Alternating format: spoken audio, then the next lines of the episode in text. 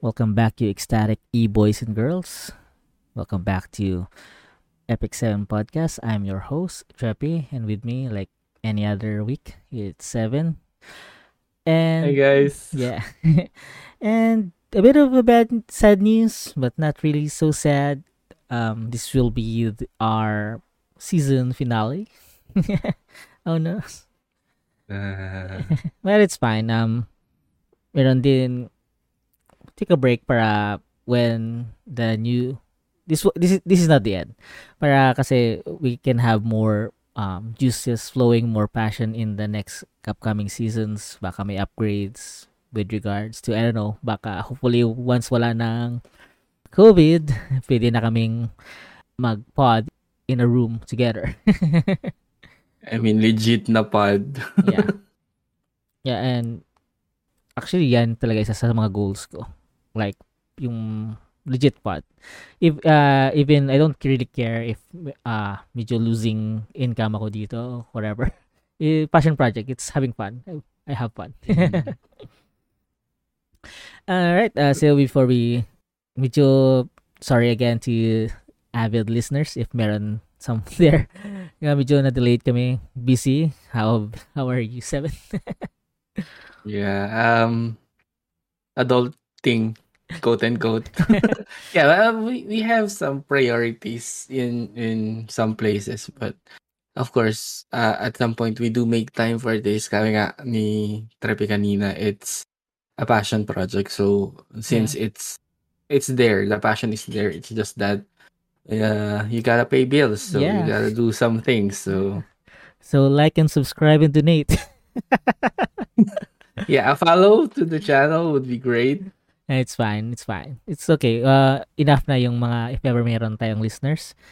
Yeah, Yeah. it's it's amazing when you actually just even know that people listen. It's a good thing that they do give you time, even just a couple of bits. Yeah, and I do hope medyo entertaining naman kami. We try. I think uh, in the last few apps, uh, yung waifus, yung uh, VTubers, we had fun. Nakakatawa doon. Uh, Yeah, yeah. I think most, I think related talaga if ever meron simping ginagawa si Seven eh. Lumalabas yung ano, um, ecstaticness yan. Which is, I think for the most part, we as um anime or otaku enthusiasts have that inside. Most of the time lang hindi na, kumbaga if we're not that vocal or we don't have people to talk about it, medyo suppressed. But given the opportunity, I think for the most part, um, every otaku out there wants to talk about it. Yeah, and and that's fine.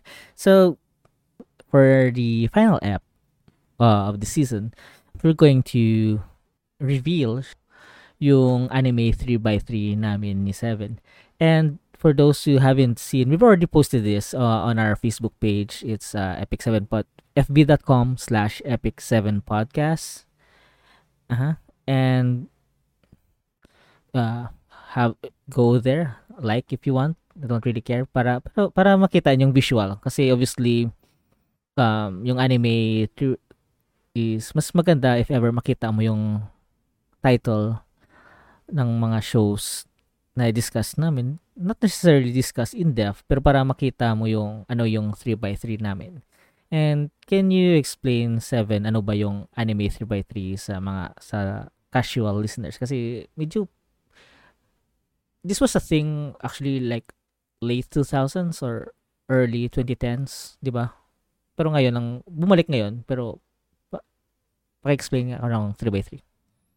I- I'm not really sure per se sa akin uh, Mhm. in terms of yung significance or yung Mhm. definition ng 3x3 but um, back then this was a format used to judge uh, a person's uh, taste of something kumbaga it can be um, food it can be like uh, a game it can be like anything under the sun Mhm. basically this 3x3 represents um nine of the specific genre that you're Mhm. talking about that either has uh, a large importance to you or made um a big impact towards dun sa discussions. Let's say if it's about food, this would be nine foods that you either love or you fall back to.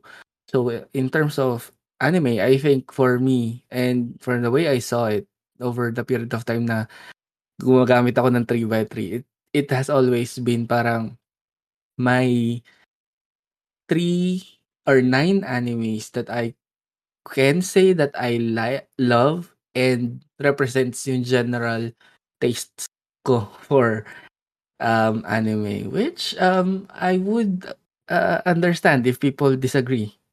yeah, I mean overall um yung Trivete is parang yung favorite animes mo.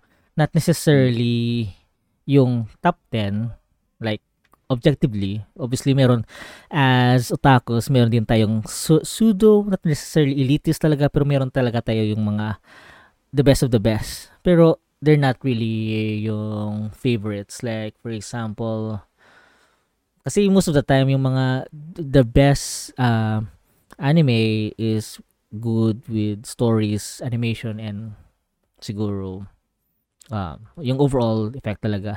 Pero yung survey 3 is parang yung personality mo per se not parang yung favorites mo yung what impacted you the most uh, growing up actually could even change kasi meron talaga after like several years anime nag-boom especially ngayon may renaissance and there was that big boom during the 2000s as well pero mostly yung first sa akin Actually, dalawa lang yung 2000. Mostly 90s eh. Kasi doon ako, doon yung peak anime craze. Kasi after that, ay ha- medyo naghiatus ako. mm, I think that's that's the big uh, difference nung ano natin eh. Uh, list natin is um I would understand I understand bakit uh, most of them are 90s. And sa akin kasi most of mine are around the 2000s eh. So Yeah, and yeah, some I, roughly there. We can mm, we can discuss it later more in deep in depth. Pero mm-hmm. ayun, I would agree na do sa favorite. I I would even go as far as this nine animes in your 3x3 is something that you would uh, have no difficulties recommending to anybody. Mm-hmm. Parang ganun. And I would honestly say if ever there are one, two, three. There are three anime I would agree if you were to call them trash. Pero yung isa is kasi favorite ko. Hindi, pwede. uh, we'll, we'll always fight for yung kumbaga our favorite anime. I would I would understand naman yun. Yeah. All right. Um so I'll start.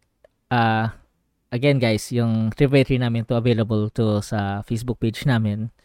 Pero um from top to bottom, yung 3x3 ko is Trigun, Bakano, Slam Dunk.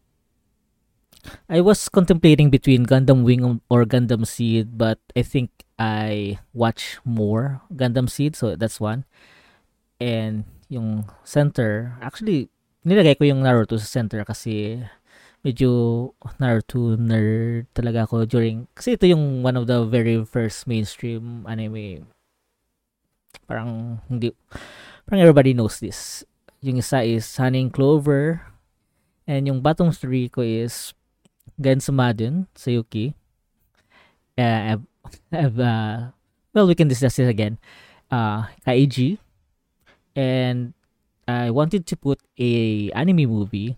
Actually, any of the 90s anime movie can be put here. And even yung mga current movies right now, kasi most of the time, yung animation movie is talaga A, A plus eh. Minsan, yung problema lang talaga is yung story or uh, direction, director.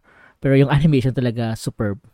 So, uh, yung pinaka-iconic nilagay ko lang dito which is Akira. Um, do you have, is there any surprise sa list ko? Or you think there should be an anime there? yung mga sa mga discussions natin over time. yeah, over time kasi yung discussions natin, yung, yung mga titles na nabanggit mo sa 3x3 mo are mostly na discuss na din natin before. Mm-hmm. Um, the the thing that uh, surprised me lang is yun nga, yung Gundam Seed over Gundam Wing. But yeah. I would understand yung sinabi mo na it would make sense kasi mas nagi in terms of yung sa wing kasi it, we were younger eh. Mhm. Uh, it was more of like mecha for kids. Ganun lang ang tingin mo doon. Uh, pero I I think it's more of visually appealing si Seed dahil bago siya. I- other than that, um, I I don't think it has a very kumbaga compared to other Gundam series, Yeah, I hindi don't think it has the deepest story or hindi talaga. anything other than that.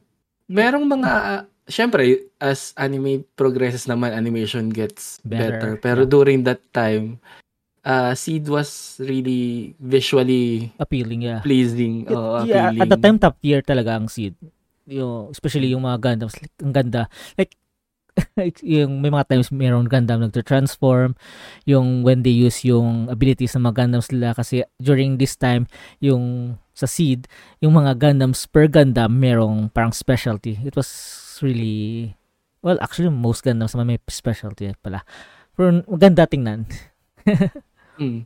It's just that parang sa akin, ang siguro for Seed, may isang animation scene lang na medyo na overuse sa akin. That is every time they would use the seed, Ah yeah.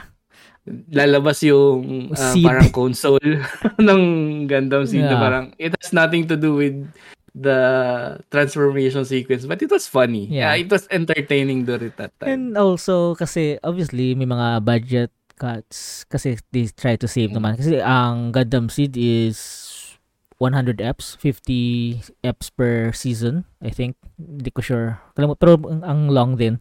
And there were a lot of times na daming animation near use, especially during mag uh, suit up sila, mag-launch yung Gundams sila from the ship.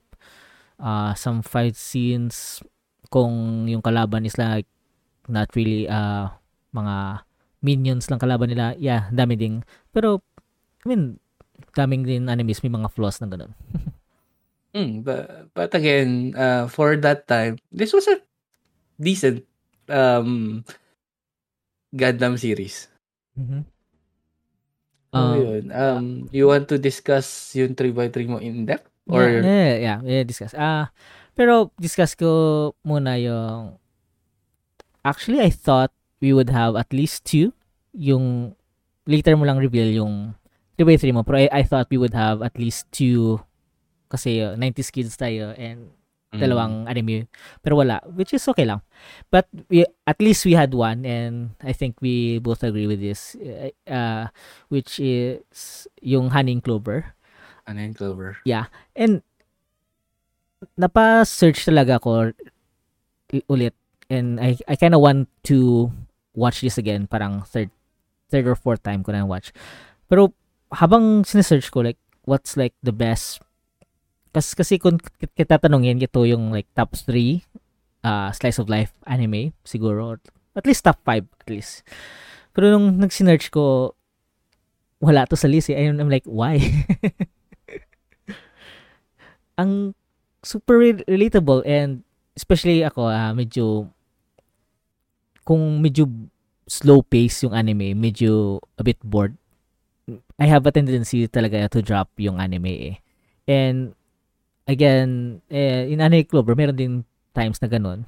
Pero super relatable yung mga characters and they're even in like in a field different sa profession ko yung they are more mostly art and crafts, arts and crafts students. Parang ganun. Mm.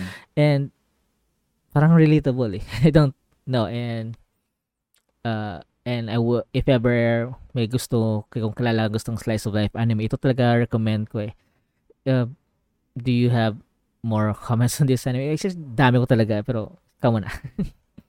Yeah, for sige, but let's focus on Honey and Clover. The thing kasi, in my opinion, with with the genre of slice of life, it's kind of hard to sell yung medyo, how do you say this? Medyo heavy na slice of life unless meron kang hook.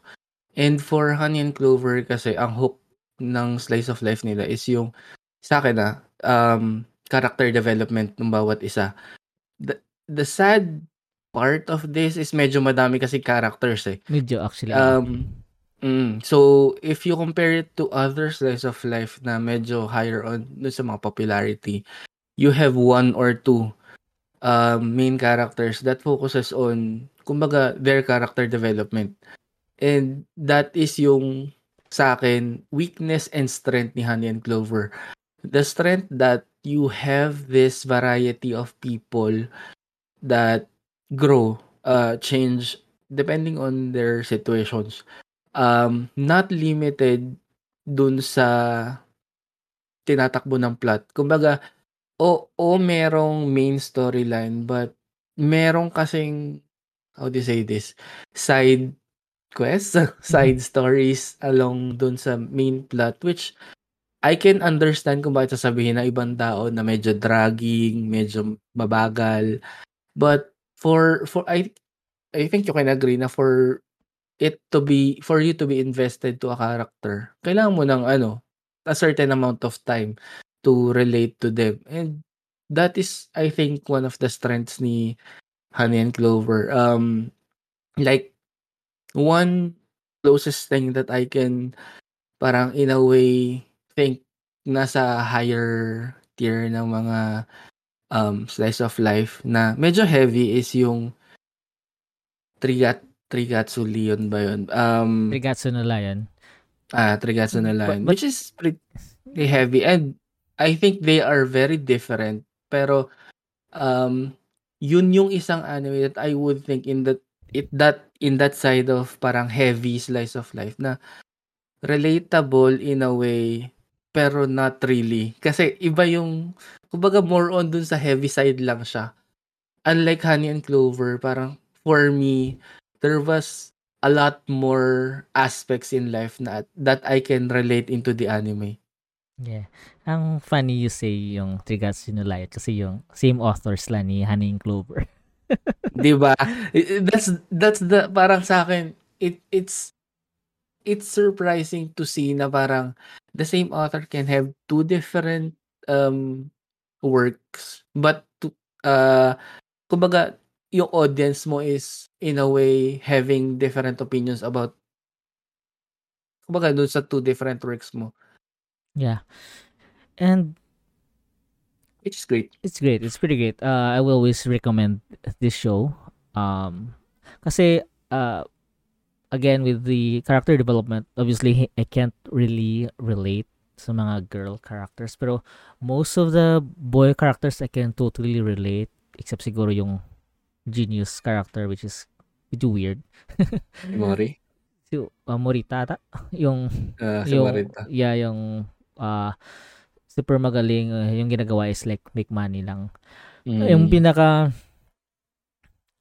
relate ko talaga is yung ah, kuya ng ni Genius Guy. Kasi palagi siya kina-compare sa kapatid niya and I don't know ah weird. And yung pinaka story arc na most of the would relate talaga is yung kay Yuta when yung alam mo yung nag-bike siya from Yung journey, yung, yun yung nakakatawa eh. Kasi parang everybody wants to, parang yung journey of self-discovery. yeah Sa kanya, yun yung naging, ano niya eh, self-discovery niya. Parang, during that time, I also wanted to bike. Kaso lang, hindi parang, marunong. if you take the, sa, hindi, sa country natin, Ah. hindi rin naman kasi Well, kaya mo naman well, scenic naman nakapunta tayo from uh, to Bag for example like to Baguio. Yung scenic naman ang daan pero hindi actually pwede naman I guess pero I don't know.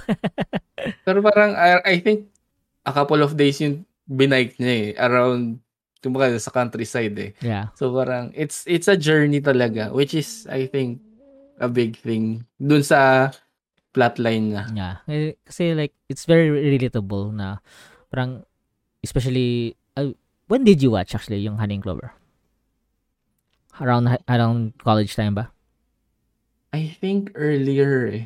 Ah, Parang high school fourth year, I think or Parang- third year ganun. Oh. Pero roughly there kasi ako, Ah, ako college eh kasi yung for example like fourth year high school we're already taking like we're applying for colleges and Mm. medyo kaya na unsure pa nung course natin. Parang ganun nangyari kay Yuta. It was very relatable talaga na I don't know what to do, parang ganun. like, I'm just doing this kasi yun ang sinabi ng friends, family, parents, parang ganun. Mm-hmm. Parang, yun nga, parang gusto mo lang mag-bike and discover yourself.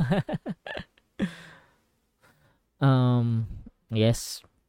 Mm, that's, uh, well, maybe on another future episode we can talk about more of this, especially, kasi ang main problem ko with a lot of uh, slice of life, uh, anime is if kung medyo dragging talaga and walang nangyayari, it's kind of boring. Even though if may payoff, for example, Anohana, twice ko na-drop ang Anohana and it was only 13 eps.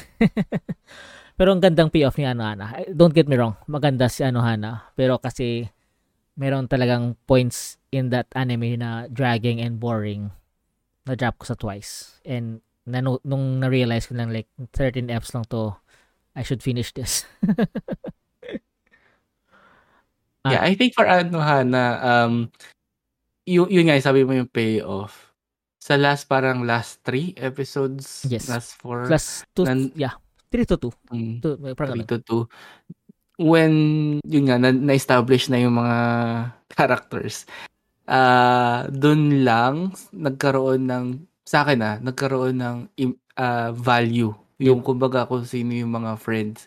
Kasi uh, yung time to develop yung identity ng crew, it's mm. kind of dragging. I do understand that part. uh, we can also discuss this with a lot of uh, a lot of slice of life anime. Alam mo ba yung real life? Uh, I've heard of it. Okay. Uh, pero pero I haven't picked it up. Pero roughly same din ang problem. Like ang in between niya is medyo dragging, boring, pero pagdating sa dulo, ang ganda ng payoff. Pero, you know, yun lang medyo ang um, a bit of uh, problem ng slice of life. Kasi obviously, ang slice of life is more on a drama. But let's mm. get to yung, yung other 3 by 3 ko. Um, meron ka bang gusto specifically or I'll start from top to bottom? Uh, We can start with uh, top right. Top right? um, I mean, obviously, uh, okay, what can be said? Uh, ito, yung slam dunk talaga, since I'm also a sporty guy, I've already had a lot of praise for this in previous episodes. Especially kasi yung pag-establish nila ng character which is Sakuragi is hindi siya talaga uh, good basketball player So, slowly invested ka sa story arc niya cause from new basketball player, slowly nagiging better siya. And slowly, with each victory, you also rejoice. And even yung one time natalo ka, umiiyak ka. Yung main problem lang talaga, especially ng Slam Dunk, since medyo old 90s anime to is, it can be dragging, yung parang Dragon Ball effect parang yung isang scene biniginagawang three episodes. Are you talking about jump shots? yun, well, ang pinaka-iconic na ganun sa Slam Dunk was that three point ni kalimutan pangalan niya, yung glasses guy. glasses guy. And for this generation Slam Dunk which is Haikyuu, I think they learned their lessons. Yung mga episode, naka, are you, do you watch Haikyuu? Yeah, I'm yeah. up to date today. Um, like for example, uh, actually I don't watch Haikyuu, uh, but I know it's really good. Kasi uh, yung parang yung matches nila is like 2 to 3 apps lang. Sa Slam Dunk would probably like 5 or more. And I think yung last season nila, which is one that drag a long, very long, is because very crucial match yun. Di ba yun ang last season nangyari? Sa Haikyuu? Parang yung 10 eps ng season niyan, isang match lang.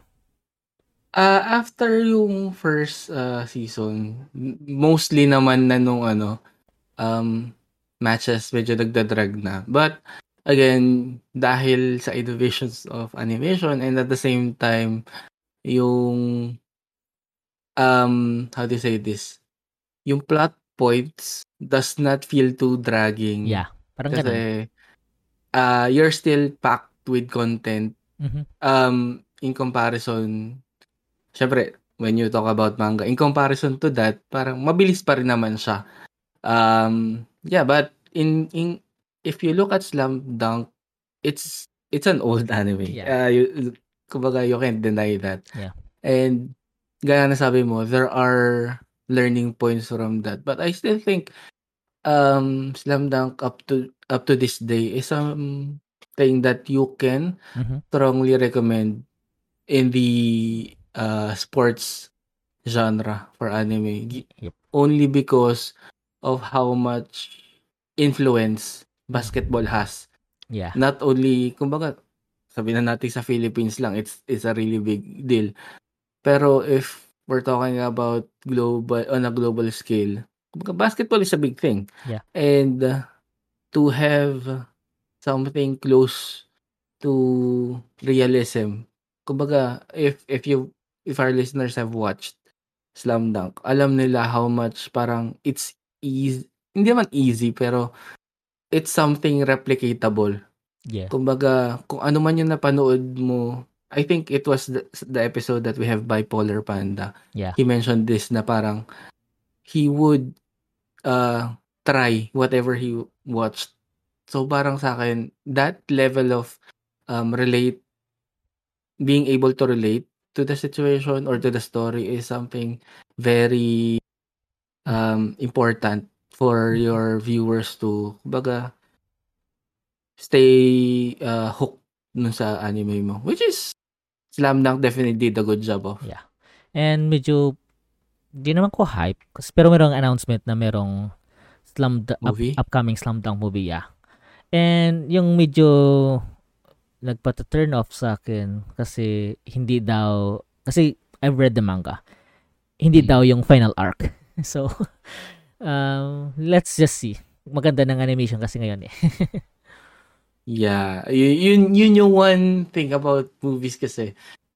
Well, this is just a tangent, but for movies na anime, parang right now, um, it's more of animation quality over dun sa overall arc na kayang i-cover sa movie. yeah. Kaya nauuso yung mga two-part anime movies eh. Yeah.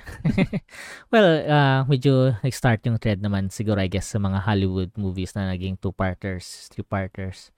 So, Mm. why not do it in animation form? Parang ganun. I'm calling you out. Ah, ano, ano ba yan? Sino yan? Si Kimetsu, uh, Kimetsu no Yaiba ba yan? Or, Um, or yung anong movie? I forgot the title. It's at the end of my tongue. But there was one movie. I remember na parang two parts siya. it's fine. It's fine. Oh, we can discuss that in season 2, I guess. So, yeah. Alright. Yung next is yung Bakano. Bakano is like the only anime I would actually rate 10 out of 10. If pero ngayon, obviously, I don't really try to rate anime. I, it's mostly like if I would recommend this anime or not to but yeah, Bakano is yung anime na it's really up there. Uh, have you watched Bakano? Um, honestly, this is has this is one of those that has been on my backlog. Yeah. Um, you ha- you are the one who actually recommended Bakano to me. I've started it. Um, parang episode 2 or 3 pa lang ako. oh, Um, oh knows. I don't know. it has parang so so kung nasaan ako ngayon, I know I understand na madami pa akong papanoorin. Um but I have watched um Durara and we've discussed this before na parang they are kumbaga prequel in a way. Mhm. Uh, tama ba yung term? Pero yon um Sige. yun. Uh, I don't plan to put it off too long kasi nasa akin na siya eh. Yeah. Uh, it's just that uh, there's a lot of upcoming Yeah. animes that are quite hype. Palagi Yeah. naman meron din, especially in the past few years. Yeah, may Yeah. anime boom talaga ngayon. Um, okay, uh, para sa mga listeners out there na parang gusto yung panoorin yung Bakano, it's a story wherein it started around um actually medyo forgotten pero yung from what I can remember merong group of people who wanted immortality na achieve nila and then parang binigyan nila yung a few more people the power of it- immortality. And actually yung parang ganun ng story and maganda yung animation. And parang binig yung mga part of the stories is merong about mafia and meron din about it's kind of weird actually. I can't really put my it's medyo episodic pero overall it um parang episodic in a way na yung payoff sa end will make everything make sense parang ganon and yung anime ah yung dub nito is one of the few na talaga I would actually recommend the dub kasi yung characters nila is uh, 1960s uh, in Brit American people or parang ganon. And ang weird pakinggan uh, Japanese CU. So I'd rather uh, you guys watch this dubbed. Pero I, I- it's overall it's okay with um uh sub as well.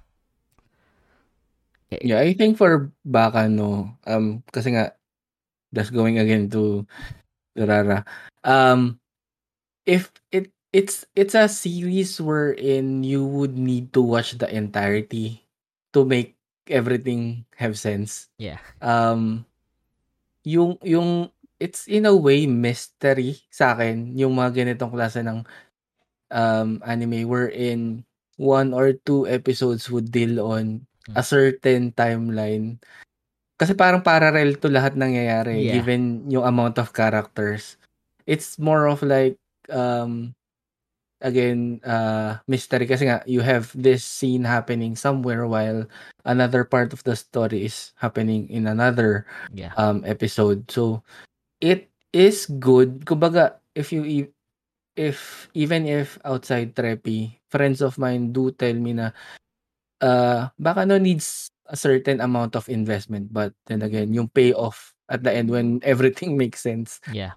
Uh that's why I would also recommend this despite the fact that I've only watched three episodes. It's fine. Um, once actually once you started, uh, when you get around, I'm not sure. Kasi medyo nagulat ako eh. Kasi I would think after, I would I would understand if you kind of drop after a first two eps. Pero I guess dami din anime on your plate.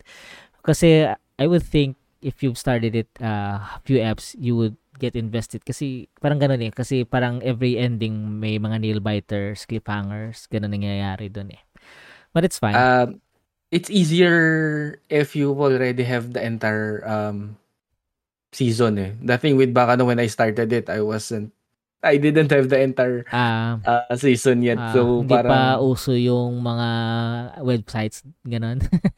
uh, it's more of like hindi ko pa locally in my device hawak yung yung entire season. So uh, there was a time that I was downloading everything. But, yeah, ganun, ganun. Especially ngayon kasi Mm. easier na ma-access to. yeah. I hope you guys, uh, I, I don't judge. Even I do stuff that, but if it's, I'm not sure if it's in available on Netflix, but yeah. All right. um you gotta do what you gotta do that's um we don't uh, promote it but um we don't judge. uh there are there are people who don't have uh, uh, access to stuff so yeah. we don't judge moving on Moving on. Uh, so we Honey and Clover. All right. Naruto. Ito yung mainstream anime na nagiging fan talaga ako. Pero everything went downhill after Shippuden. Actually, pagdating Shippuden, dinrop ko yung anime and nag-continue lang ako with the manga and I finished the manga of Naruto. um what can you say? Actually Naruto it's very mainstream. Alam ng lahat ito. Um ito one of uh the biggest anime. Ito yung talaga yung not really gateway drug but it, ito yung anime nagpa retain yung maintain yung may love for anime during those pagdating around 2000s kasi after 2000s yung mga animation medyo nag-slowly turn to digital age. And at the time medyo pangit pa. And Naruto wasn't there yet until Shippuden. Um still iconic din yung mga scenes during like for example the five gate three gates lang ata or five during Rockley's in the um Chunin exam arc and Mm. super ganda din yung yung final arc wherein yung Sasuke was uh, escaping ko na saving Sasuke arc. Um, meron, I guess meron ding scenes doesn't age well, I guess. Mga super perverted techniques. um, but overall, uh, Naruto was a fun ride. Uh, I admit this is a bit uh it's mainstream so it's not great anime but it's fine um do you have comments naruto Yeah. Sa Naruto, ah, ang comment ko lang fillers. yeah i mean Yun lang naman yun. I mean, I understand.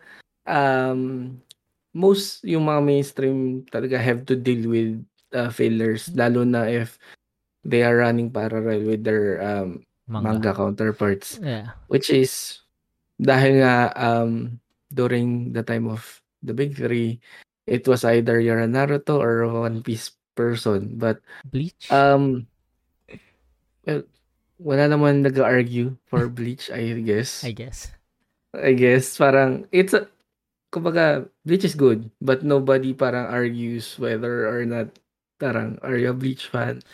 Yung Naruto sa One Piece kasi may yeah. may, may discussion na nag-occur.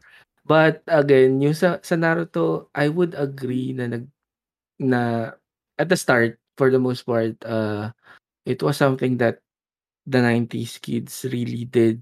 Parang in a way it's a revolution. Um Mhm. Not in terms of parang the quality of the anime. Parang it's more of like ah how do you say this? There was a certain appeal na meron yung sila Naruto Sasuke. Yeah. Uh I'm not sure what it is. Parang I guess it's the first time that I've seen a tsundere guy.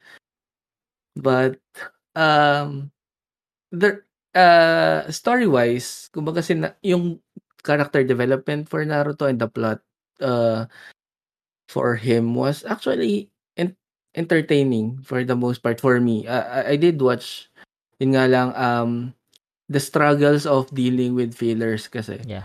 is is medyo hard for especially if you're watching a lot Yep. of anime. Yeah. Most of the time you can easily drop something or an anime series na has a manga counterpart. Yeah. Da- kaya nga sabi mo 'di ba you dropped it around Shippuden Yep. because what I think once the fillers get um too much. too stale for you Yep. oh yun nga too much or too stale kasi um walang masyadong relevance to the entirety of the story yung filler fillers eh, kaya nga filler siya. Pero there are a couple of interesting filler arcs. Yun nga lang um you tend to forget it kasi nga overall sa arc wala naman siyang um much significance I mean, meron din ata, well, depend din. Kasi I mean, some of the fillers na yung directed by the author din. May, like, slowly ini-integrate nila and then after in a later manga chapter, parang ganun. But I'm not, inahabol ba nila that, ang parang, meron din inintroduce sa filler na later on kinonfirm sa manga. Parang ganun lang. ah but not okay. necessarily n- ni-redraw sa manga. And I guess yung fillers is yung solution nila dati instead of dragging on an episodes. Yung dragging ng episode is it yung ito yung problem ng 90s, early 90s mang ah, anime like in Dragon Ball. so, gumawa na sila ng filler which is at the time kasi medyo bata pa ako eh. Hindi ko na realize na fillers until I started the manga.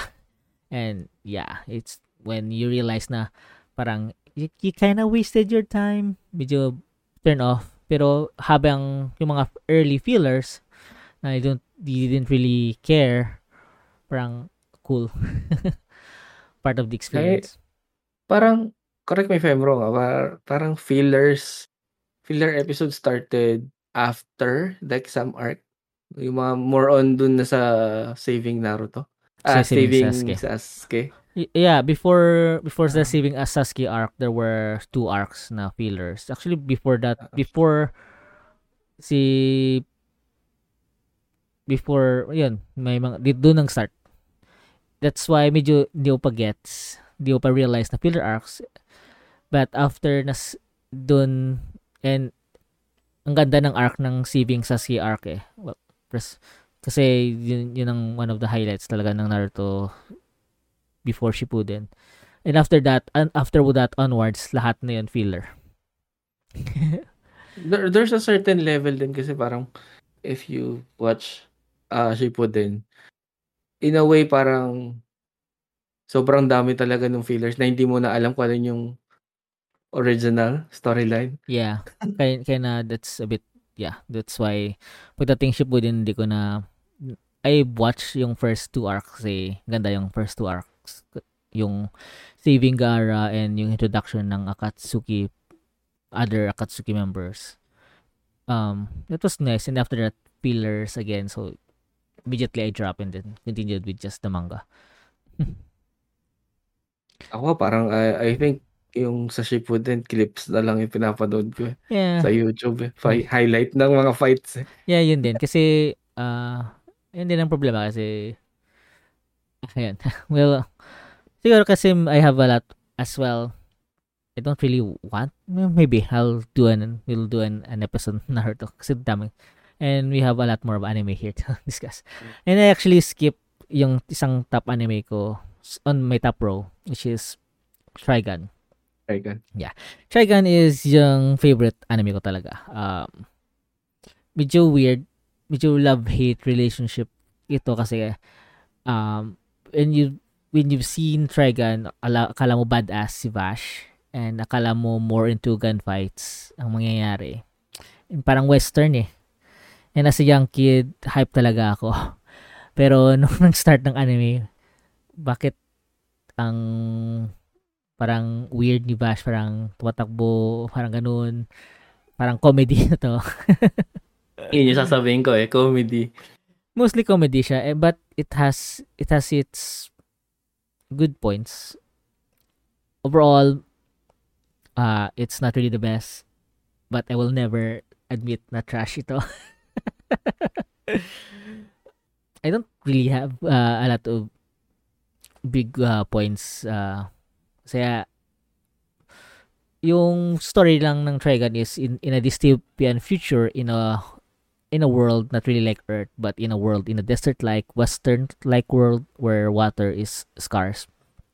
And somehow ang technology is back to the old western times. I don't really wala na masyado na-explain pero na-explain ta- ata na nag-travel ang earthlings earth people to another world and Vash is a humanoid parang power source. And yung story is him Actually, medyo complex actually kung try ko explain. um, Si, si Trigun, medyo hindi lang halata on the cover. yeah. Pero, uh, trying to know about, more about himself and yung parang anong nangyari, bakit doon dumating yung er, uh, people to that world. Medyo deep yung story pero not necessarily talaga ini-explore during the anime. Um, Hmm, hindi.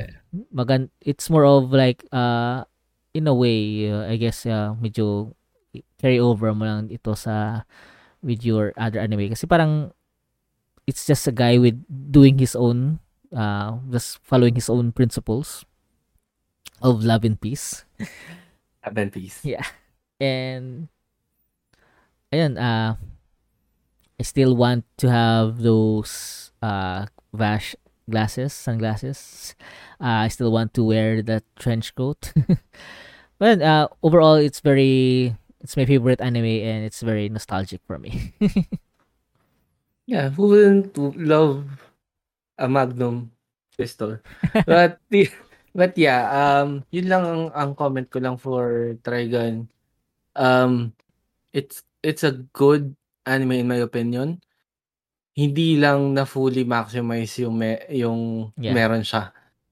Parang at the end of the the anime, parang I I still have questions. Yeah. Parang sa akin, Yep. for me. Dami pa ng ano. Actually kasi yung anime nag diverge from the manga like with the first season of FMA. So hindi talaga na fully covered everything. And nagiba yung story halfway through. Um I guess sin I don't know. It's uh, there's a big spoiler if I say. Anyways. and No, sin- no, no, no, no. Yeah, since favorite manga anime, hindi ko to spoil. Alright. Do pick it up, listeners. I, I don't know. Uh, I I don't really care if you don't pick it up. Kasi medyo it's it's iconic for the 90s but it doesn't really age well. Yeah, sadly. Yeah. And all right, uh on my bottom 3, speaking of what doesn't really age well, um medyo very big nostalgic factor in ito and later on na realize ko medyo talaga Fuju bait ito. but but I still like it. It's again Sumadi and Sayuki. It's like a re rework or no re parang it's Journey to the West in a different form. Um starring uh Sangoku with uh the monk and other two. Actually, I'd still know them as Sanzo, Hakai, and Gojo. I don't know, it the whole experience of Gensu Maiden was just really fun. Um, there were deep, but actually there were just really just edgy scenes. um, I don't know. Uh, I I, fully admit this is kind of actually it's not really trash, but it doesn't really age well. Um, and it's Fujubate. Uh, do you have comments on this anime?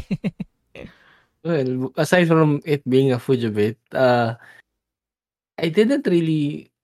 I mean, it it aired on our local um channels, but other than that, I like the designs of Sangoku. Other than that, I didn't really Yeah. have anything on this. It's fine. Um this has like uh this has four seasons and it was remade uh a, a year a few years ago.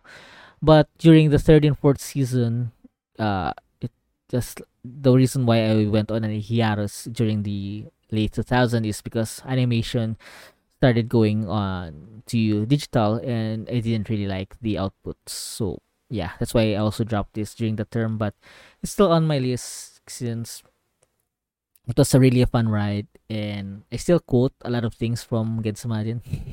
Mm. It's really just an edgy quote. uh, like for example, uh, you can always wash the blood on your hands. Lol. Cringy but cool. yeah. All right. Um, and last on my list, uh, not really last, second to the last. This is actually a really recent anime, and I only watched this because one. Uh, did you watch real live action movies of anime?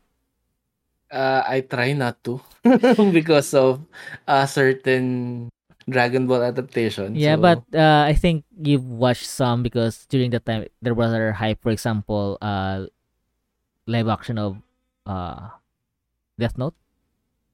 Yeah, uh, that note was one of Mhm. I think an exception to the rule because simply um, there were a lot of positive So So uh, comments about it. Mhm. So because of the Death Note live action, uh, one of the actors, uh, Tatsuya Fujiwara, which who played Light, is siya yung favorite Japanese actor ko and I've watched a lot of his movies. And one of his movies was also an anime, which is Kaiji. And the movie was fun. But the anime is not. but I like it. It's essentially gambling. Uh, if you guys uh, watch Squid Game now, or for example, Alice in Borderland, it's kind of like that. and a high sta- it's about a high stakes gambling, and Kaiji is uh, a lone wolf gambler. He actually loses a lot, but because of his never giving up attitude, he somehow prevails. Like you you don't think he would sink any lower. Like because the way Kaiji starts is he was made into a co-debtor by his friend. Uh the friend is not really a main character. And suddenly his friend disappeared and now Kaiji has a like a debt of for example 200 million yen and he needs to participate in a lot of gambling competitions in order to cancel his debt. And it's really a great psychological and the payoff is really great because Kaiji always loses until he doesn't. So you kind of want to know how he wins. it's really good. Uh, I'm not sure if you watch. I don't think this is up your alley. um, parang Um, no, Yeah. uh, but I do hear that if you want to learn the repercussions of gambling, yeah. uh, you do watch it. Yeah, and especially right right now, medyo sikat yung Squid Game. Uh, those actually medyo sometimes yung anime medyo dragging, but if you like uh, Squid Game, I would really recommend Kaiji. I think uh, uh, something that I read along that alley back then was Liar Game. I think that Uh, was the title, but yeah. uh, it's still a different Uh, thing. I think. Parang the same sila. Yung Liar Game was really good, really great ang concept, but in between medyo na, na-fail siya. Parang hindi nag-live Mm. up to ex- well, that's my opinion. Expectation. Well, I didn't finish it. well, So- so I think you get what I mean. Um, Yeah. But ang Kaiji is really consistent through all throughout. Um, ang only qualms ko is hindi available ang lahat ng volumes nito. So I can't read the manga. And yung anime is only two seasons. Actually, I think it's more. I need to fin- back, come back on that. And last on my list is, like again, I said, you can put any anime movie on here. But I purposely chose Akira because it was really an animation success, highlight, high point during the 90s. And up to now, still iconic. Anybody know, everybody should know yung iconic motorcycle scene ni Akira. Ah, actually, wait, not Akira. The, the main character is not Akira, but the movie, yeah. So I don't, I don't think I can say much more about Akira. Do you have any comments on this? Um, nothing really, but um, this is one of yung mga animes na if you want to please the elitist, you have to watch Akira. I mean, most anime movies naman talaga, bef- wala pang, I think, yung mga subpar anime movies which would be based on other anime shows. Pero yung mga, mga, what is the term, outside anime production, parang different talaga, parang new, new, hindi siya part of the mainstream anime. Most of the anime movies are really good and um medyo yung mga elitist out there medyo parang mainstream elitist lang if ever sabihin nila you should watch Akira. Maybe, but I, I do get where they're coming from kasi. yeah. Parang in a way, it, um, it, kumbaga, you can't complain about the story and, uh, um, the anime doesn't age well given that it's really old, but it, it aged well actually. Huh? It aged well. promise, it this movie aged well. Kasi ang animation Mm. niya was pen and paper, 60 F uh, FPS uh, frames. Mm. Really, it really Yeah. aged well. Yeah. Pero medyo ang I guess yung that isn't age well is yung character design I guess. Medyo uh, yung parang short looking characters ng 90s. Mm. Kumbaga, in, in terms of, kumbaga sa animation, I would agree. Kumbaga, animation per se, since it's a pen and paper.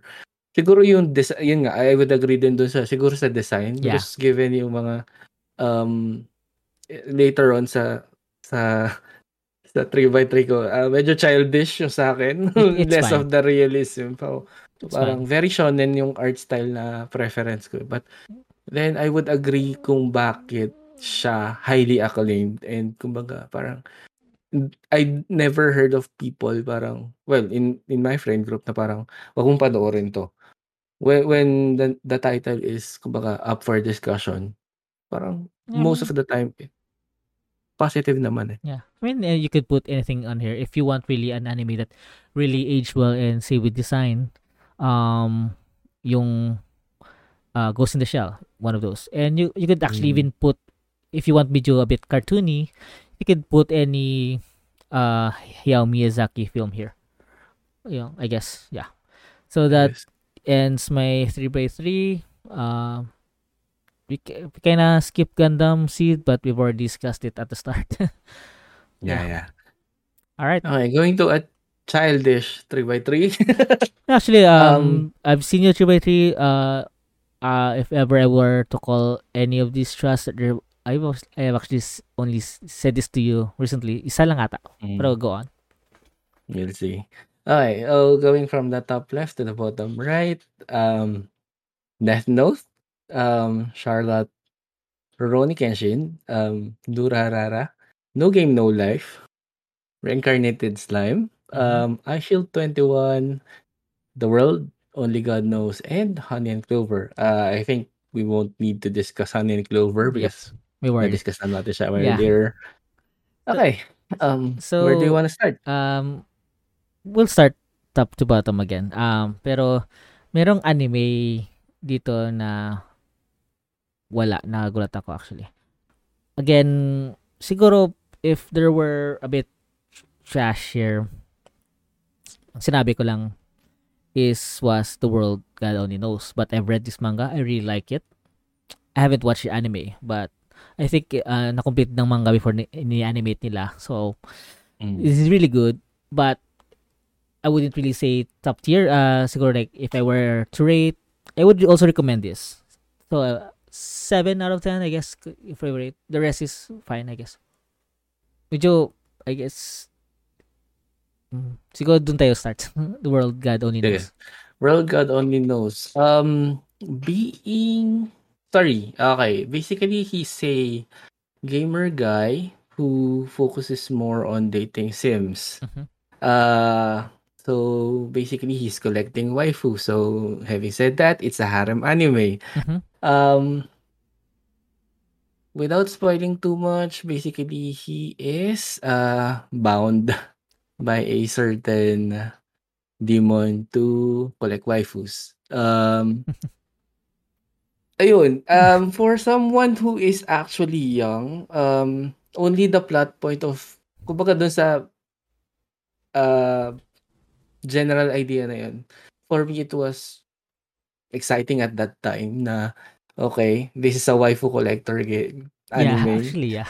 So, sa akin, it was a, it was interesting enough at that point. Kumbaga, I'm, I'm a person who, if you said an anime was about harem, okay, tell me what are the waifus available. Kumbaga, ganun ako tumingin ng mga harem genre uh, anime. Is romance um, involved? Is there certain depth to the romance? Parang mga ganun. And for The World God Only Knows, it wasn't that complicated. Kumbaga, yeah. um, there were um, subtle na parang um, twist, plot twists and stuff. Pero it it's one of those na parang feel good din. You don't Mm, kumbaga it's not too complicated. Um you enjoy it. as it is. Mhm. Yun lang siya sa'kin. Parang walang masyadong, ah, impact sa buhay ko as a Yeah. person, but I I enjoyed yung character designs ni ano, ni World God Only Knows and, uh, if I say this, would it be a spoiler? uh, I don't know. I've already see what read the manga, so I don't really think so. Yeah, I I'm thinking about the listeners. But yeah, I know um, spoilers I na. think just just enjoy the show as it is. If you're into harem, um, and cute little girls and stuff. Yeah. Well, n- not much. I think there's not much lolly for this one, but I I do know one lolly, but there isn't. I think entirely. Is it the other main girl? The Yeah. like a bit lolly. There's one. Yeah, I guess. Yeah, there's one. There's one. The prominent one. Yeah. But, uh, uh, there's variety of girls. Let's just say. So if that's something that you want to explore, Mhm. then you can just pick it up. I I mean, it's not too heavy. Yeah. I mean, it's long, but like it has Mm. three seasons. Um, But so for a um, yung favorite ko is yung track and field girl, the short-haired girl. ah, Uh, and I think every girl is parang yung type of ano mo, yung type of girl, waifu girl type. mm, Funny. Kumbaga for for the, it, it's surprising kasi for me yun nga um despite yung different deres for the girls inside the Parang the same anime. sila lahat eh. Oo. Kumbaga it may be parang oh yun baka downside din yun sa ibang tao Yeah, na It's fine. they're they're quite similar Mhm. but sabihin na lang natin na I I have no qualms with whoever won Mhm. as the final girl. Yeah. This is uh, really feel good um uh, anime. Well, I haven't watched, but again, I've read the whole manga. If I were to really give you kung sa mga no uh, who doesn't really know about this, uh, parang piraka parang noob friendly monogatari ito. Mm, exactly, exactly. parang ganun, parang ganun. Uh, Uh, I can't really, uh, wala akong talaga more comment on that. It's a really Yeah. fun show. Uh, if you don't really want to go deep into anything. mm, let's, let's pick it up for for enjoyment purpose or kung wala lang talaga kayo mapanood, I think this would be better than a lot of other Yeah. stuff na Alright.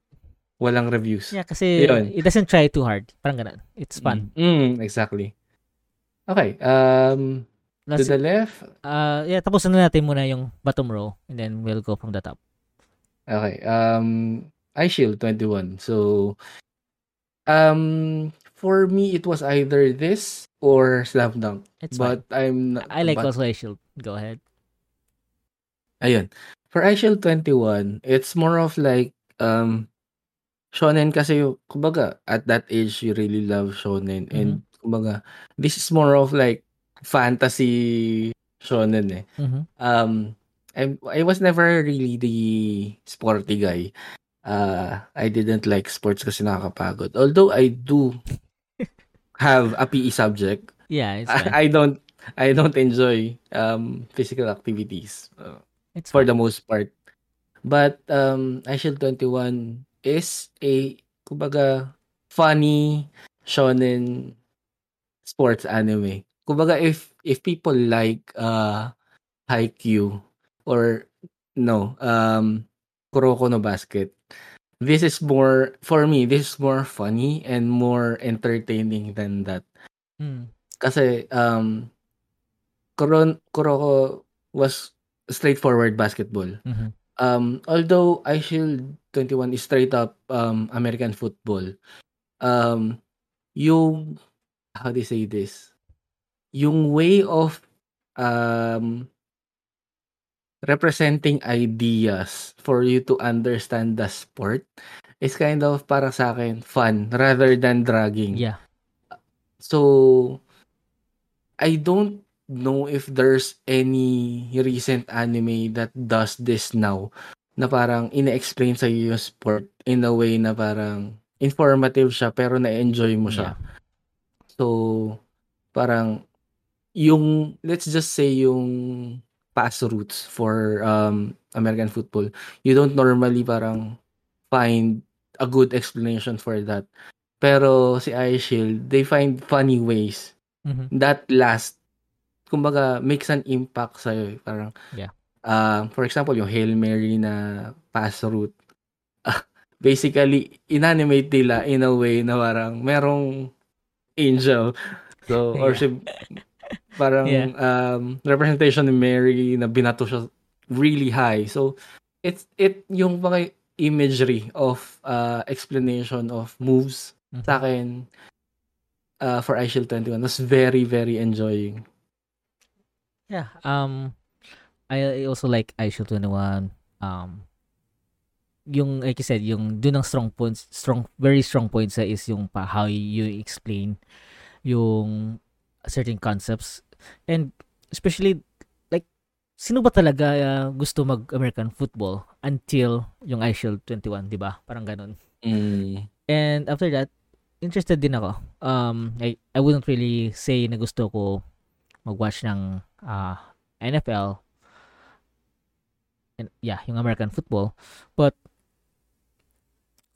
iShield 21 was really good show. Um, it was really entertaining. It was really fun. Um, it medyo may mga parts lang that kind of doesn't age well, especially when they were talking about people of color. Ah, Yeah. Yun yung medyo ano doon. Uh, controversial. controversial. But it was uh, a product of its time. Medyo old ito eh. Pero Mm. we know better now. Um, Mm. If you can get through that, uh, it's really still a great show. Yeah. Mhm. I would agree. Medyo ano lang talaga. Good point. Um, during that time, this was kumbaga hindi naman tayo ganun ka-sensitive before sa mga ganitong discussion. Pa, parang hindi lang kumbaga this is one aspect of older shows eh na ngayon nauungkat kasi nga um, hindi naman sila ganun ka-sensitive before. Mhm. um, not that it's a good thing. Kumbaga, being more sensitive is is a good thing. Yun lang, um, taking that out, I think the show is entertaining pa rin Yeah. naman. Also, uh, yung author nito is same author ng Dr. Stone. And kay parang the same, uh, na-try na din yung how he explains and parang na-carry over ito sa show. Uh, but I wouldn't say uh, Dr. Stone is better than Shield Yeah. 21. Medyo, I mean, you can't have always good shows. well, it's, Mm. it's still a good show, but not great like iShield, I guess. okay, punta tayo dun sa pinaka-edgelord na anime. not really pina, but it's up there. It's edgy. yeah. So, uh, go. Uh, it's it's that note. Uh, can you? Okay, that note, basically, we have all that phase, mom, wherein you are really rebellious and you just um want something dark. um, who doesn't want to, kumbaga, have the capability to kill people who they think um deserves uh, death Yeah. uh, at a certain point. Um, I do have a comic alley version of a Death Note. It's still with me up to this day. Uh, I haven't written anything on it, so it's pristine pa naman. So yeah, um, during that time that this was um shown, I think I was really into mystery. And for me, kumbaga yung how do you say this? Yung cat and mouse play between L and uh, Mhm. In life. uh, Light was really for me parang ganda ng hook eh na Mhm. who would parang who would give the first clue. Yeah. Um if nime-mention ko sa mga previous um episodes natin that uh yung curiosity ko was triggered by Detective Conan. Yep. This was much more than that. Kumbaga, kung ano man yung level of um, curiosity na meron si meron ako over Detective Conan, Mhm. it was parang on crack while I was watching tong Death Note, parang Mhm. the certain feeling that you are at the edge of your seat na parang Oo. malapit na mahuli and whatnot. Yung mga ganong klaseng um, scenes for Death Note was Yep. for me parang a, a high that I was looking for. And of course, not to mention yung edgy um character designs. So Yeah. yung hairstyle na to super uso nung that time. Oh, parang especially for for me it wasn't even as much as I love Light I loved L's more um how do you say this homey Mhm. uh non caring uh style of wearing stuff. Mhm. Um, Death Note was a really good show. Uh, great as well. I don't know why you told me your list is trash, but it's so far so good. Um, yung I guess yung I uh, yung flaw ng Death Note for me is everything else ex- na the characters outside of Light and L. I mean, may purpose naman sila, pero you you would want yung strategic um psychological battle ni Light and ni L to go on forever. um True. Um I would agree if if you take everything away and yung parang yung katenos nila, it's enough. Yeah. But hey, even if you ask a couple of people about their waifus, they some would still pick Mi- Misa. um, I waifus yes, but as a character no. I really uh, medyo I don't know, boring talaga si Misa for me. Uh, I, I would understand. Yeah, I mean, I understand kung waifu material, uh, pero in the show, parang, why? Anyways, Well. um, another flaw without spoilers, after the ending of the first season ba? Yung medyo major plot twist ending. First I season ba? think. Yeah, uh, medyo, Mm. it's still great show, uh, pero yun, d- before dun, yun talaga yung high, yung battle ni Light and L without any spoilers. Mm. and afterwards it, it can't really compare to its previous season so it's still good it's still great pero yun lang isang i- ang hirap eh how can you uh get get the bar the bar was set too high during that time Yeah, true. I would agree. all right ito Alright. yung next show uh ako muna mag-start uh yung show mo is Charlotte diba I'm currently watching yung Aquatope which is also done by PA Works. And if I really like uh kasi yung Aquatope is a slice of life. I think Charlotte is also a slice of life, right? Mm. Yeah. And yun na, yun eh, and kasi every year isa isa tong trope sa PA Works is every year PA Works would release a slice of life anime kind of like that. And from the community, meron daw hit or miss. I'm I'm pretty sure yung Charlotte is a hit. So I really I'm really hoping I would really like uh, Aquatope right now because I would w- want to watch Charlotte. So I guess if if if ever maging miss yung Aquatope, can you tell me why Charlotte is great? Go. Yeah, um I'm not sure who, wrote Aquatope, but um the reason for me picking Charlotte is because I have to give um my boy Jun Maeda one of the slots here. Um uh a couple of works that he has that really medyo debatable sa iba. Eh, kasi parang sa iba okay siya, sa iba hindi. But if you've heard of Lana, the, you would know what um, the debate is about. So basically, um, Charlotte for me is one of those um, tearjerkers na I would always go back outside of Glanad. Mhm. So why would I recommend Charlotte? Basically, um, Charlotte is a story about uh, how do you say this? Um, special kids. Um, Mhm. how do you say this? Sa PA Works, it's more like um, Angel Beats. Yeah? Angel They, kanila din yun, oo. mm, they, they, well, I think, I'm not sure if it was also Junmaida, but um, Angel Beats is like, they also have skills, right? Mhm. Um, in in that place where they were collected. So, in the same way, in Charlotte, there's these characters who have their own um special powers. But the thing that stands out to me when talking about Charlotte is um loss. So basically there are plot points where um loss was a how do you say this? A point of topic.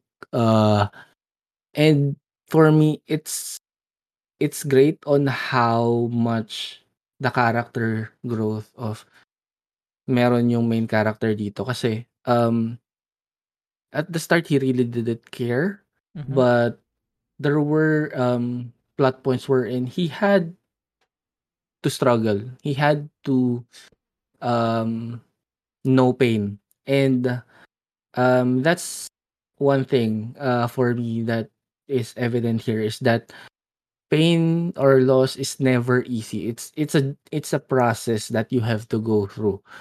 And it may be over dramatic for some but for me Charlotte handled it in the right way that medyo some um how do you say this? I related to. Na parang it's okay to be not okay even before the time na mental health was a thing kasi I think the time that this was released um it's not at a high na parang Yeah, medyo luma na. Pero we're talking about it right now Yeah. 'di ba it, it was a part of parang sa akin it was a part of this anime na um it's okay to cry it's okay to run away those those kinds of Mhm. stuff i- it's okay so parang for me it was this anime Yeah. Um, okay. Medyo interested ko and fun checking. 13 apps lang siya. So, if I can push through ano Anohana, kaya ko to siguro. Kasi right now, yung Aquatope is around uh, 24 apps. 25? 25 ata. So, I'm like, right now, I'm like, uh, I'm dropping it, waiting it for it to end so I can binge. Kasi I don't really like to drag, especially SOL. Um, mm. and upon seeing PA Works, uh, kasi yung trend, they had a good show like for example, Hanasuki Iroha, alam mo yan? Uh, parang yung hotel or bathhouse uh, anime. Parang same deal, group of, Mm, Yep. I remember that and meron din daw yung Nagi, yung parang yung Nagino Asu parang yung Kara. yung sa Mermaid stuff. Ah, it was ah. kind of good yung concept. Parang, I guess, it parang racism yung topic nila dun. But, medyo weird yung execution. Pero hindi ko pa napanood fully. it's kind of weird Yeah. yung execution niya ah. Parang, I guess, I think PA Works tries to um show uh deep topics in a light-hearted slice of Manner. life yeah manner Mm. Um, pero napanood ko yung isang movie niya recently. Alam mo yung Makia Makia movie? Yung parang immortal siya and she had a son that doesn't live long life. oh can't remember Well, sorry. basta yung, ang, pero essentially, it's about losing a loved one, yung story. But it was really fun show, uh, movie. Uh, pero I get, I get it. I guess, um, PA Works tries to, again, parang show deep topics in a light-handed way. Pero I guess, uh, medyo interested na ako with uh, Charlotte. It's only 13 apps. I guess I'll try it.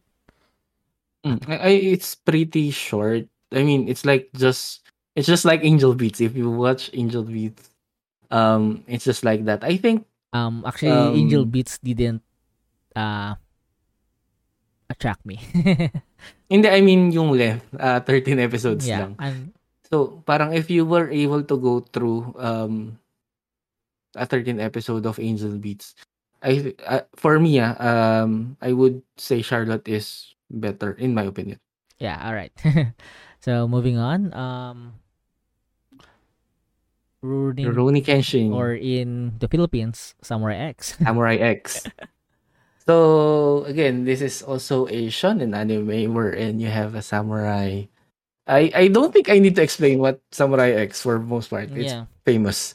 But for me, basically the significance of uh Rurouni Kenshin is that over all the animes that were shown in Philippine TV, I never had excitement for the most part um seeing how how do you say this being silent is mysterious that that that trope Yeah. the silence mysterious trope unlike Kenshin has back then so parang he was he was always mysterious for me and learning kumbaga more about him the the dark history and stuff Yeah. and uh how how he changed technically and how he lived um with kumbaga sa anime with the people around him yung story development. I find it uh a good nothing too deep for me parang it's not too deep um it's just that uh it has good swordplay. And kumbaga during that time it was good enough for that swordplay kasi now you can compare it to a couple of like heavier Afro Samurai and Yeah.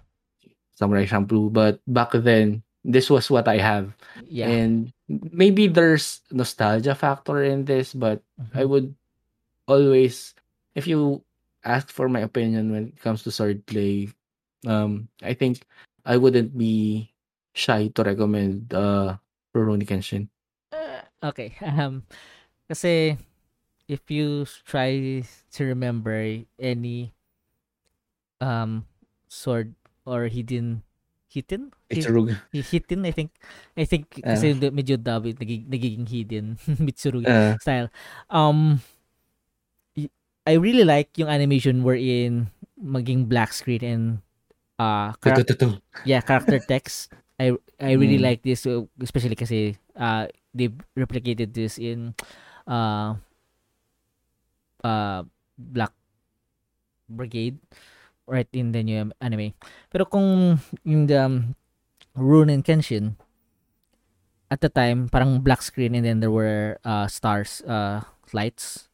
So medyo maganda at the time pero medyo in regards to swordplay kulang animation wise if uh I, but it's still maganda. Mm. pero this in the subsequent Rurouni Kenshin anime OVAs I think Mm. yeah pero uh, at first yung Samurai X lang yung first run through um typical shonen uh and really iconic din yung Tokyo Inferno arc anong arc ba yun yung Shishio arc Sure. Tokyo or Kyoto I forgot Ah, Kyoto ata yun. Kyoto ata. Yan. And Ronin Kenshin is the only one of the only few why am I saying only? Few live action maganda yung adaptation. Medyo corny lang pero maganda yung swordplay doon. uh, it's the only I guess I would recommend na re- uh, live action adaptation ng anime. Um and for example kasi usually when we think of Japan we think of uh, samurai. Samurai. Yeah. And I guess th- this is the only samurai actually not only because but Gintama is not really samurai. yeah. Um uh, yes. I think ito yung entry point lang natin if we're talking about uh, nostalgia factor kasi I mean for samurai. I guess I don't know. Um, sa for example, Gintama is more on comedy. Comedy, Um, parody. Uh, for example, uh, what what's that other anime? Um, Samurai Deeper Kyo wasn't really all that great. Um, so I still Ronin Kenshin is still top tier if regards to samurai shows. Mm. Uh, Mov- moving on. Moving on. um, let's go left to right na lang. Uh, left, right, then middle. Okay. Alright. Um, Durara. Um, we've been we've talked about uh Bakano a while ago. Yeah. So basically, this is the more later version. Um, I think more millennial option. Uh, animation wise, it's um, an I wouldn't say much of an improvement, but um, you have updated character designs. Um, depth. Uh, why did I choose it? It's more of like nauna ko siya kasing napanood over yun nga kay Bakano and I relate very well with Mikoto. I think that's or what's the name of the main character? Yeah. Uh basically he was looking for at the start of the series he was looking for a place Mm-hmm. that he belonged which is um the numbers he created numbers. Uh that's how i felt during uh a younger time in my life. I wanted a place to belong. Um tried to fit in. Um tried tried to um shape myself based on what is um around me. I may not have strayed too much far from that but kumbaga yung idea of being yourself so yun yung one thing that I've taken from the main character. And the fact that nothing really revolves around you. Um we mentioned sa that there are a lot of characters. Mm-hmm. same goes for Durara. There's a lot. And if you watch it medyo yun nga it can be kind of dragging kasi nga um there's a lot of characters and you're looking at it from different um timelines but again yung payoff niya nasa dulo when everything makes sense Yep. it may not have since I haven't watched um Bakano it may not have that depth kagaya nung meron si um Bakano but for me it was good enough for um me to be entertained Mhm. through the series in its entirety Yeah. Um, I haven't watched Durara, maybe because of uh having realized na part siya ata ng Bakano universe. I'll give it a go. Um, it's it's not actually again, it's not trash. Uh, I've heard praises as well. Um, all right. Uh, kasi di ko panood so what can I say? I'll just try to watch this uh I'd, I'll, I'll add this on my list again. if time permits yeah. okay um last two um let's go with the most recent one um basically uh Oh, wait, wait, wait, wait. this- Wait. Um uh before that, uh, actually yung show na na nagulat ako wala sa list mo was Detective Conan, but I guess you've addressed this with Death Note kasi parang yun ng which started you onto the path of mystery. yun lang. Kailangan ko lang i-address yun. Mm, tsaka I think for for Detective Conan kasi as much as it is iconic and long running um it's more of like nostalgia na lang at this point Uh, yeah. I- kumbaga I could always recommend it but given yung hindi ako personally hindi na ako invested sa kanya uh hindi ko siya maipasok as parang would I um would I strongly push it maybe not but would I say it's one of the things that started me on the anime path for sure yeah, parang ganun. Alright. Uh, Mm. Go on kasi madami kong comments dito. the next mong show. Oh my god. Okay, um I mentioned a while ago na yun nga I like harem. And another aspect of anime that I really really enjoy is isekai. Not a lot of people like it. I would understand because it's oversaturated Yeah. and they don't think that it is um it should have its own genre, which I would agree. Yeah. It shouldn't be the main genre. It should be like part of it at some point. But yeah, uh, there were a couple of things that worked well for that genre, and I think that time I got reincarnated as slime is one of the, f- I would say few, but um, one of the enjoyable ones. Um, most of the time kasi parang you get your isekai, you get your um overpowered hero. It's like a combo nowadays. Yeah. You can never be reincarnated as a weakling. So yeah, yeah. you can, but um most of the time You, it you, you, doesn't happen. you, most of the time parang weakling muna and then you become overpowered after a few eps.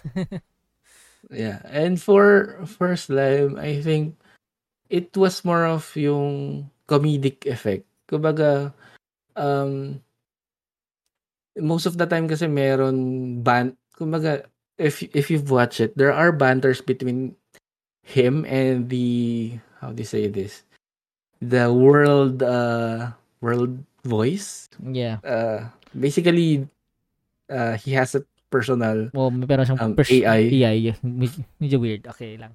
uh but um overall kumbaga the the opiness isn't parang how do you say this? Normal kumbaga predictable. At, at I would agree na predictable si Slime at some Yeah. point. Um but despite being predictable kumbaga I find it enjoyable pa rin. Um for its value lang of um comedic purpose yung shonen plot na as much as alam mo na mangyayari. It's still enjoyable when it comes out. So yung mga ganun sa akin I I would still pick this um or recommend it to anyone.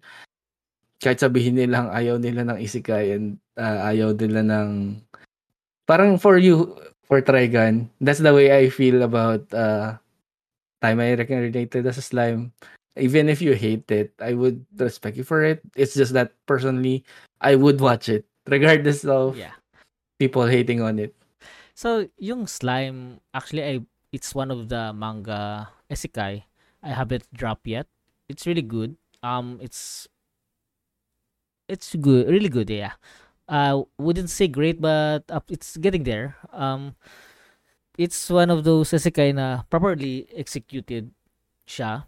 Hindi lang biglang OP yung character, hindi lang biglang it, doesn't really have a harem. It does have waifus, pero that's that's why I can say na yun ang execution niya kasi not necessarily meron siyang love interest, meron siyang harem of girls but not really Mm. love interest kasi hindi hindi yun ang main plot point eh. So Hindi, meron hindi. siyang yun nga yun ang kagandahan ng execution niya. Um medyo I like yung aspect na medyo nag-focus siya more on the world king, kingdom building niya. Kasi Mm. ang same din mangyayari if ever meron siyang big battle eh. Ah, slowly ma-overpower niya lang yung kalaban niya. I guess medyo ah, hindi naman spoiler to. Kasi medyo meron din times, for example, ah meron siyang friend na ah, ano, Demon Lord, ah, yung si Milim. Mm, Ah, si Milim. why one time parang bini- yung battle kasi alam niya hindi niya kaya, binigay niya kay Milim. I think ending to ng I, I wouldn't try to spoil. season 1 Yeah, I I read the manga, I haven't really watched the anime. Um So yun, uh it's it madami kong masabi because but mostly positive kasi it's one of those isekai na tama yung execution. I wouldn't say it's really great like um kasi yung Mushoku Tensei is yung grandfather ng isekai kasi lahat ng Mm. tropes nang galing dun. Ah, medyo creepy din ang Mushoku Tensei. Oh, I don't know. um, it's it's deeper uh, deeper and creepier. But kasi hindi nila I I would also recommend Slime kasi yung execution kasi hindi siya actually immediately overpowered siya kasi biglang na-consume niya yung isang dragon. Pero hindi siya like parang yung trope na harem overpowered building o- main character guy kasi yun ang nangyayari sa ibang isekai kaya, kaya hindi ko enjoy yung ibang isekai. I mean, enjoy yung first few things and then it gets boring. Pero sa I'm still entertained sa slime. Hmm, kumbaga parang sa'kin na, eh, as much as yun nga na-mention ko, it is predictable. Um, I would not deny that fact, but despite it being predictable, yung entertainment value is still there. Mhm. Kaya I would always I would kahit nababagalan ako sa anime, I I still watch it. Slow bang anime? Um, not sure. Wala ko panood eh. I I mean, if you're talking about parang you mentioned we're reading the manga. So, despite that, I'm still watching the series. So parang it's it it speaks to my um commitment or enjoyment dun sa show kasi it, most of the time if people read the manga they don't pick up the anime anymore. And for me, Slime is one of those na kahit basahin ko siya or panoorin ko siya, I'd still do both or either. Mhm. Ah, yeah, um, maganda din yung animation niya. Um, so, it's incentive. Kasi sometimes you want your um, 2D pictures to move. Yeah, yeah. for sure. Alright. Ah, Yes. yung center mo kasi eh, ito ba yung most favorite mo? I don't know.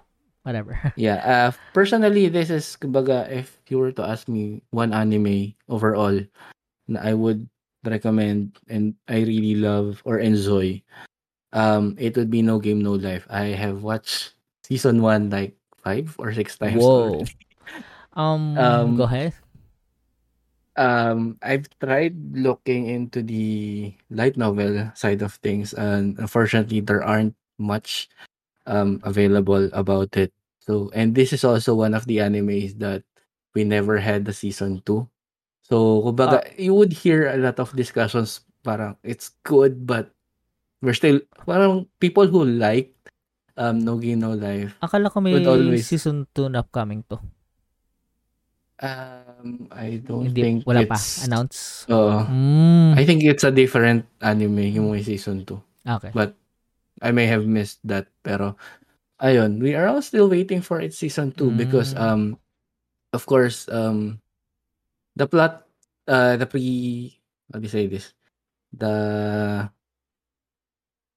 uh, ano tawag doon sa term na yun? Yung story behind Yep. without spoiling. um, basically, you have, this is an isekai again. Yep. Uh, you have a uh, a brother and sister Mhm. um isekai to a world wherein it's all about games regardless of what kind of game it is um the world revolve around games so um let's just say that that um you have different um character models. It's also there's also a lot of waifu materials um not necessarily a harem but then again you have furries uh and uh no not furries um cat girls and uh those kinds of stuff here. Um so it's generally a eye candy for the most part um there's little to a little to talk about the depth but if you're a gamer for the most part you you enjoy uh the games this um anime caters to you because there's a lot uh, like from card games Yep. to uh how do you say this video games you Mhm. can find it here um it's just sad that it what it didn't have the second season that it serves Mm. Who knows? Um, like I said sa isang previous episode, ito isa sa mga shows na gusto ko panoorin and the only reason na hindi ko na po na-start is because of um, goddamn Sword Art Online. um, knowing that na wala siyang proper ending or an- parang medyo wary ako. Kasi I mean- baka ma-in love ko sa show and I know it's really good. Pero baka yun eh, baka ma-in love ako sa show and mabitin kasi walang ending eh. Medyo yun ang well I wouldn't say na wala siyang ending I would just say na parang you, you know that there's there more. is more Ah, Oo. It just so happen na for anime, it has a, a lackluster ending. Parang open open-ended in a way. yeah. Kasi yun naman ang medyo mahirap eh. Eh, um, I guess uh, sa manga, you would actually know if yung o, o, mangaka is uh, on hiatus and stuff. Um, I know that feeling, yung yung ending hell ng anime. like for Mm. example, um, an anime which just recently ended, for example, uh, Eva. Um, the the fans had to wait like what 15 years? Or 10 years at least for the anime to end officially. Um yeah uh ang hirap talaga an, being an anime fan if an anime is abruptly especially if it's an original work and it's not based on a manga um Mm. so i think you said light novel um Mm, light novel siya. so maybe there i don't know Yeah, so parang um this is one of yung mga ano lang frustrations mo when you see a good one but like at at some point na parang uh you know parang at, at a certain level you you kind of accepted it that it will be left as is. Damn. Pero yun despite that I would still say that I love this anime Mhm. despite of that. And kung ano yung meron eh, I still enjoy it even like knowing it watching it like four four or five times. times as I mentioned. So yeah. napaulit-ulit lang. I still enjoy. Kumbaga it's kind of parang bo ah, hindi naman boring parang it's kind of uh pagbanlaw ko na lang na right at at this point na parang if I have no feel for uh, trying out a new anime, I would definitely find joy parang picking it up and watching it in one go. Kasi nga, napanood ko na siya like a couple of times, but I still enjoy it. Yeah. And overall, that's what we really want. We just want uh, a show that we enjoy. It doesn't really Mm. have to have a good ending or an ending per se. Parang yun eh. Uh, as long as we enjoy. Yeah, yun naman eh. Uh, like I, like my 3x3 is mostly yung mga the things the anime I've enjoyed in during the past. Ay, yung I guess um that's your 3x3. Medyo um gusto ko lang mag special mention kasi hindi pa natin like we've said in a previous episode episode we haven't watched yung current juggernauts ng anime which is uh Monogatari, JoJo, uh Fate Stay.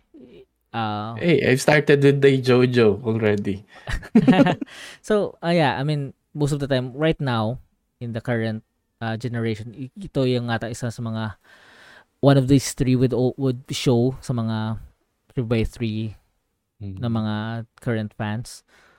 Um, again, we ako personally I haven't watched that. I've had a lot of things also on my list. So, in case di nyo pa napanood, uh, if in case you guys are wondering bakit wala and sa list nila namin ito.